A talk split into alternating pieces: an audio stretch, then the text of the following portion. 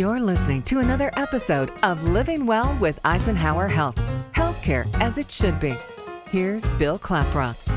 COPD and emphysema sufferers, we have good news for you.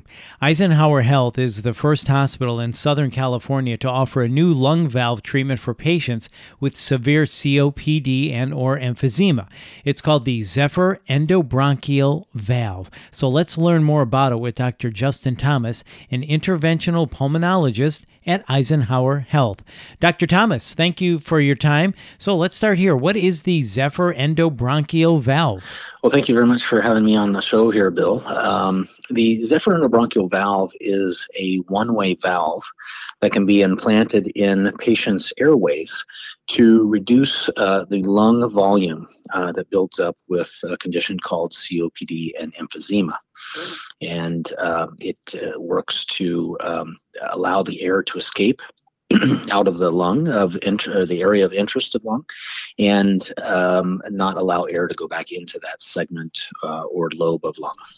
So the problem is the lungs are filled, but they can't get air out of the lungs. Is that correct? Yeah. So you know, COPD is is short for chronic obstructive pulmonary disease. So it's the airways are obstructed, uh, and that's due to damage of the airways, uh, due to primarily smoking here in the U.S. Um, there's you know exposure to air pollutants in the home and workplace, genetic factors, respiratory infections. These all also play a role in the development of COPD. Um, and COPD actually is, in fact, about the third leading cause of death in the US.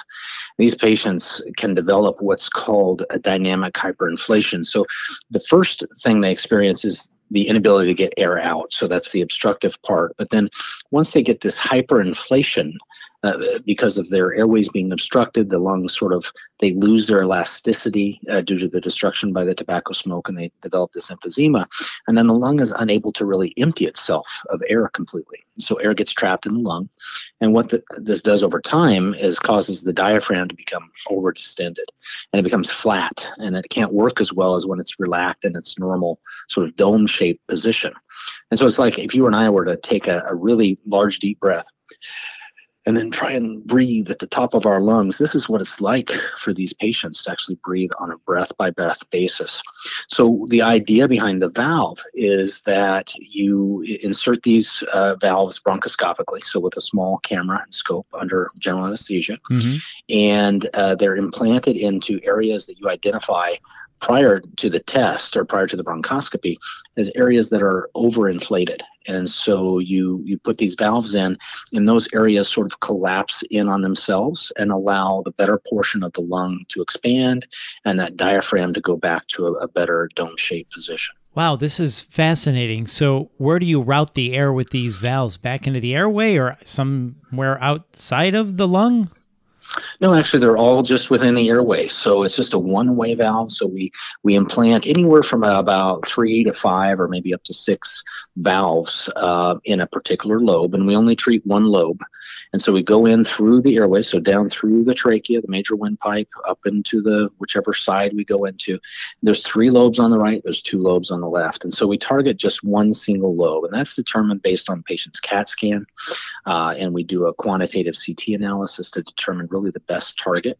We also, at the time of the test, do a, a balloon test, which occludes the airway, and we measure airflow because sometimes there could be communication between the different lobes um, of air. So, what we call collateral ventilation, and we test for that at the time of the, the placing the valves. Now, because if there is collateral flow, then the valves pretty much won't work. They won't work to allow that air to expel out of that lobe because uh, the lobe will just fill right back up with air from from another lobe. And so we we test for that at the time, and they just expel air out back into the airway, um, the main airways, and the air just does not get back in because it's just a it's a single one way valve. So air can escape, but it can't go back in. So what are the main benefits of this procedure then? Yeah. So as far as benefits. Um, the one of the main benefits that we see is, uh, and what multiple trials have shown now, is anywhere from about a 18 to 30 percent improvement in lung function. And that's measured by, we, we measure lung function by breathing tests or what we call pulmonary function tests. And what we measure is the FEV1 or the forced expiratory volume in one second. So the amount of air a person can blow out in one second is sort of a surrogate for their lung function. And there's an 18 to 30% improvement in that number in these patients. They can also walk farther, uh, so their exercise capacity is increased.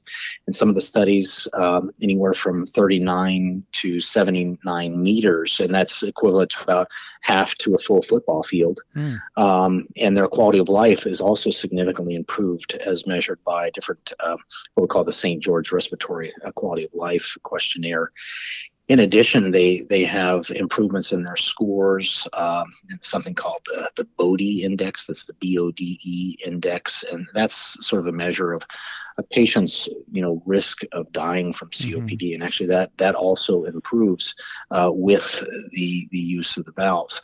Now, the the trials have not shown necessarily an improvement in mortality, but the trials have not been powered for that either. They've been fairly small trials, you know, less than 200 patients in these trials, uh, but large enough trials to determine that there is a significant improvement in breathing uh, and right. walking distance and uh, quality of life. So these patients actually kind of get a renewed hope on life uh, when it works well.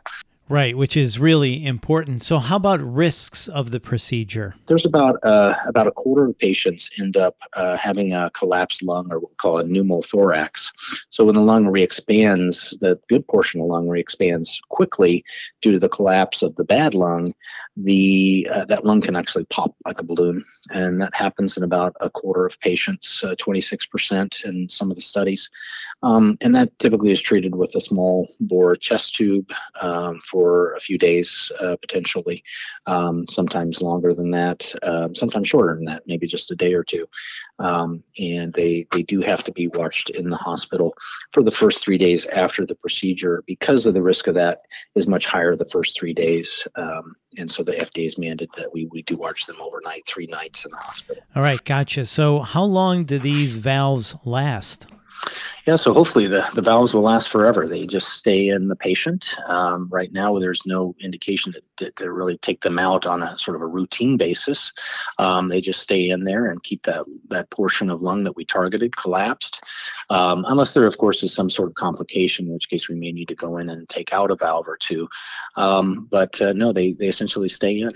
Hmm, that's great. So people can't be active smokers with these valves, right? And then who would be a good candidate for this procedure?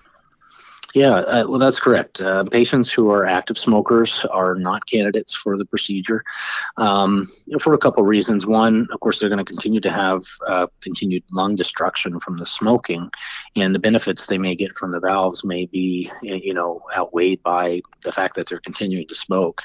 Um, and potential airway um, reactivity to the valves, you know, when you're continuing to smoke and are current smokers. So right now, uh, the recommendation is that patients be smoke-free for four months prior to consideration of the valves. Um, and as far as what patients uh, benefit from this, patients with severe COPD, uh, which is the chronic obstructive pulmonary disease, that's as measured by that FEV1 we talked about earlier, of 45% of predicted or less. Uh, also, patients who have evidence on their uh, breathing tests of significant air trapping, like we talked about earlier. And also, they have to have severe emphysema and that's determined by a CAT scan. So there's there are there's quite a bit of criteria that patients have to go through and meet. So not everybody with COPD or not everybody with emphysema are candidates, but if they are interested in that, they should certainly talk to their doctor about it. And uh, uh, if they have a pulmonologist uh, or they're just their primary doctor, can can always give us a call here, and uh, we can we can review the case and see if they may be a candidate. Right. And then where is the Zephyr valve procedure available? Uh, well, here in the desert, uh, I am the only one that's doing this here at Eisenhower. Uh, here in the desert. And uh, there are a few other centers here um, that are looking to start here in Southern California. I was the first to start here in Southern California, but there are others, uh, I believe UCSD, University of California, uh, San Diego, USC, uh, University of Southern California. Uh, Loma Linda, I believe, is looking at starting uh, to do these, but have not yet. So there's there's about three, maybe four centers in Southern California here who are doing it. So there's not not many places doing doing it uh, as of yet. It actually was just approved last year, and so and there's a lot of a lot of stuff you have to go through to to not only just get the training, but getting your your program set up to be able to support um, such a program uh, does take some time and effort. Well, this is really good news for people suffering from COPD or emphysema. Dr. Thomas, thank you so much for your time today. Uh, thank you, Bill. I appreciate you having me on the show. That's Dr. Justin Thomas, an interventional pulmonologist at Eisenhower Health. And to learn more about the Zephyr procedure, you can speak with your primary care physician or contact the Eisenhower Pulmonary and Critical Care Clinic at 760 834 3564. That's 760 834 3564. And if you found this podcast helpful, please share it on your social channels and be sure to check the entire podcast library for topics of interest to you. This is Living Well with Eisenhower Health. I'm Bill Klaproth. Thanks for listening.